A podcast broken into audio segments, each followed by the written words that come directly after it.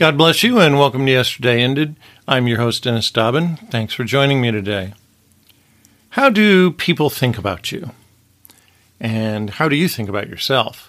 Knowing that you are loved by others is empowering, emancipating, emboldening, and embracing, just to name a few wonderful aspects. But of all those who could love us, to know that God loves us already and always gives the greatest impact. So let me ask you do you believe that God loves you already and always? What is the attitude of God towards you? To be set free from our past and its traumas, we must come into that realization of His great love. So is the goal of my podcast today. Give a listen.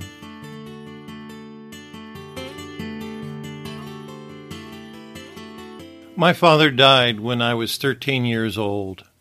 I remember comparing my dad to the dad of my best friend when I was probably about eight or nine years old. I remember thinking how cool my dad was in comparison. Yet on my 43rd birthday, my mother apologized to me about my dad not being demonstrative in his love. That's the very word she used. My dad was always present physically, but emotionally he was somewhat distant. I had no doubt of his love for me, but I have no remembrance of him playing with me on a personal basis in my youth. He was never violent or verbally abusive. I miss him to this day. In my life, as I have grown in my Christian walk, my Heavenly Father has always put me close to wonderful male leaders who could be somewhat of a father figure to me. So to have a close relationship with my Heavenly Father has meant so much to me. To recognize His undying, unabashed, and unbridled love for me has been His greatest gift. Four weeks ago, the title of my podcast was Beside, Not Beset. I've done a little twist on that today. Today's podcast and poem are entitled Beloved, Not Beset. As you sit next to the Father upon his throne, remember his love of you is always shown. He does not sit there thinking of your last sin. He ponders his plan of you that always has been. What in you is broken, the Lord wants to mend. Being apart from him is not your intended end a hope and a future he wants to bring about, know and receive his love without a doubt. He sees you conform to the image of his Son. Remember and bask in this truth. You are his beloved one. The blood of Jesus our sins and faults wash away. Turn and approach and embrace the Father this day. A couple of days ago, I was pondering the love of God and how the Lord deals with us when we stumble or falter from His will. The Lord opened my eyes to show that His love is great enough to endure being betrayed. In most countries, the greatest criminal act is called high treason. High treason is an act of betrayal. It is to violently oppose one's ultimate sovereign such as a president or king. In the Bible, in the book of Genesis, it gives the account of the fall of mankind by Adam's act of betrayal in disobeying the only commandment that God had given him do not eat of the tree of the knowledge of good and evil. Yet, right after Eve was deceived and Adam disobeyed that command, the Lord did not immediately wipe them out and start over with someone else. Instead, he comes to work with Adam and Eve to bring them back into his presence. We pick up the record in Genesis chapter 3, verse 8. And they heard the voice of the Lord God walking in the garden in the cool of the day. And Adam and his wife hid themselves from the presence of the Lord God amongst the trees of the garden. Adam and Eve recognized that they have fallen from their proper relationship with God and they have hid themselves from his presence. But notice how it describes the Lord God. He is walking in the garden in the cool of the day. It almost seems as though the Lord is nonchalantly strolling through the garden as if nothing had happened. He is bringing his presence to Adam and Eve, who are hiding from him. In this moment of great sin, the Lord approaches them and seeks them. And then the Lord asks that first question. And the Lord God called unto Adam and said unto him, Where are you? I have taught about this question recently. It is an enduring question as to where we are, not physically, but spiritually and mentally. God called unto Adam. God knew exactly where Adam was, hiding off in the trees. But did Adam recognize where he was? This is Adam's response. And he said, I heard thy voice in the garden, and I was afraid because I was naked, and I hid myself. Adam was not afraid because when he heard the voice, it was angry and thundering. There's no mention of God's emotional response. This is all on Adam. Disobedience causes fear within our lives, and unfortunately, that fear usually causes us to hide from God instead of going to Him to ask for forgiveness and strength not to stray again. As I ponder God's response to Adam's act of high treason, I am amazed at his patience and the display of his love and mercy. He does not yell at them, he does not scold them. He asks them about their actions. We see that in verse 11. And he said, Who told thee that thou wast naked? Hast thou eaten of the tree, whereof I commanded thee that thou shouldest not eat? And the man said, The woman whom thou gavest to be with me, she gave me of the tree, and I did eat. Unfortunately, Adam is not doing too well that day. Not only has he committed high treason, but then he blames it on God by saying, The woman whom thou gave me to be with me. It's your fault. He blames God for giving him the woman, but then furthermore puts the blame on her because she gave me of the tree, and oh yeah, I did eat. But it's not my fault, it's your fault. Speaking of God's patience, he ignores Adam's shifting of the blame, but simply turns to Eve to talk to her. And the Lord God said unto the woman, What is this that thou hast done? And the woman said, The serpent beguiled me, and I did eat. At least Eve is honest. I got tricked. Unfortunately, too many of us fall into that category. We have been tricked by what Ephesians calls deceitful lusts. Trouble is, we're still disobedient. So at this point, the Lord goes to the main source of the problem. He confronts the serpent.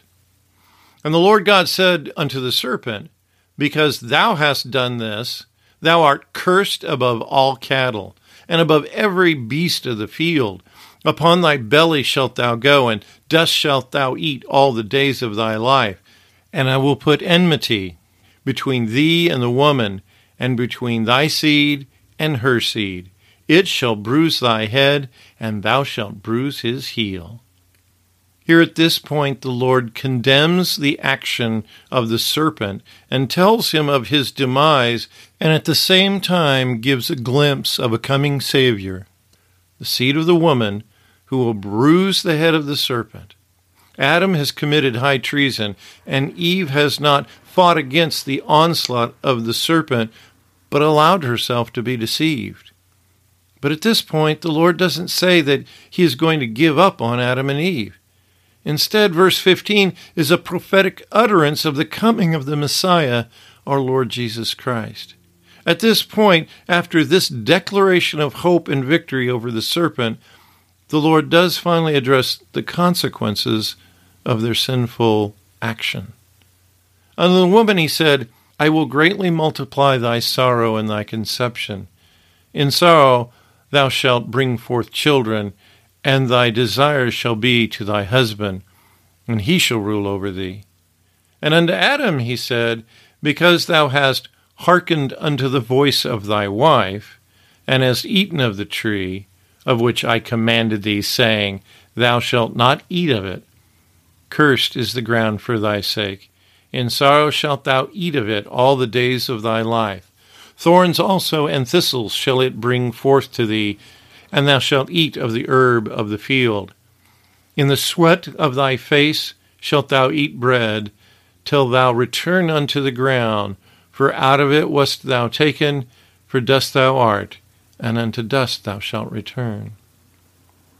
There will be sorrow, and there will be challenges, and there will be death. But God does not stop there. He has told them of someone that would come and defeat the serpent who beguiled Eve. But in verse 21, we see a great act of love and mercy. Unto Adam also and to his wife did the Lord God make coats of skins and clothed them. Back in verse 7, Adam and Eve had made themselves aprons out of fig leaves. They recognized something was missing from their lives. They needed a covering of some sort. It says earlier in Genesis that God formed man of the dust of the ground, breathed into him the breath of life, and created him in his own image, which is spirit. Holy Spirit is our true covering. At this point, they have died spiritually and are beginning to die physically. But in verse 21, we see God begins to intervene and to make a way back into his presence. The only way to make a coat of skins is that something must die and bleed. This is the first record of sacrifice. God teaches Adam how to bring a lamb for a sacrifice. If you look at the sacrifice throughout the book of Genesis and the rest of the Old Testament, you will see that the sacrifice was first a lamb, which brought cleansing and forgiveness. Jesus Christ is the Lamb of God who takes away the sin of the world. Genesis 3:15 and Genesis 3:21 are the first prophetic utterances concerning the coming of the Messiah. This record helps me to recognize the depth of God's great love and mercy.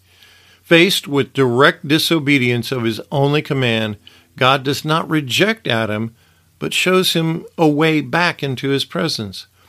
When we falter or stumble from the path of life shown us by our Lord Jesus, our Heavenly Father does not turn his back upon us. Again, as we consider the record of the forgiving Father and the prodigal Son, the father was waiting and looking for his son to return and promptly forgave him and blessed him with much. He embraced him. He did not condemn him. The son came to repent, and the father immediately received him into his home again. In my poem, I partially quote Jeremiah 29:11. For I know the thoughts that I think toward you, saith the Lord, thoughts of peace and not of evil, to give you an expected end. God has thoughts of peace towards you, not of evil. This is quite clear. And this was spoken to Israel, who was going into captivity at the time. Unfortunately, they were reaping the consequences of their actions, but eventually there was going to be a huge blessing. Sometimes God can even circumvent consequences of our sin. How quickly will we repent and turn to Him? He is gracious and merciful and slow to anger, the Word says. Again, His intent for us is clearly stated in Romans chapter 8, verse 29. For whom He did foreknow, He also did predestinate to be conformed to the image of His Son, that He might be the firstborn among many brethren. God made you a new creation and placed you in Christ. He's not dealing with your sin, He's dealing with your heart to turn to Him and embrace Him. You do not need to be beset or hindered by any sin in your life. You need to recognize you are beloved. You are beloved. He sees you conformed to the image of His Son. Remember and bask in this truth you are his beloved one. The blood of Jesus our sins and faults wash away. Turn and approach and embrace the Father this day.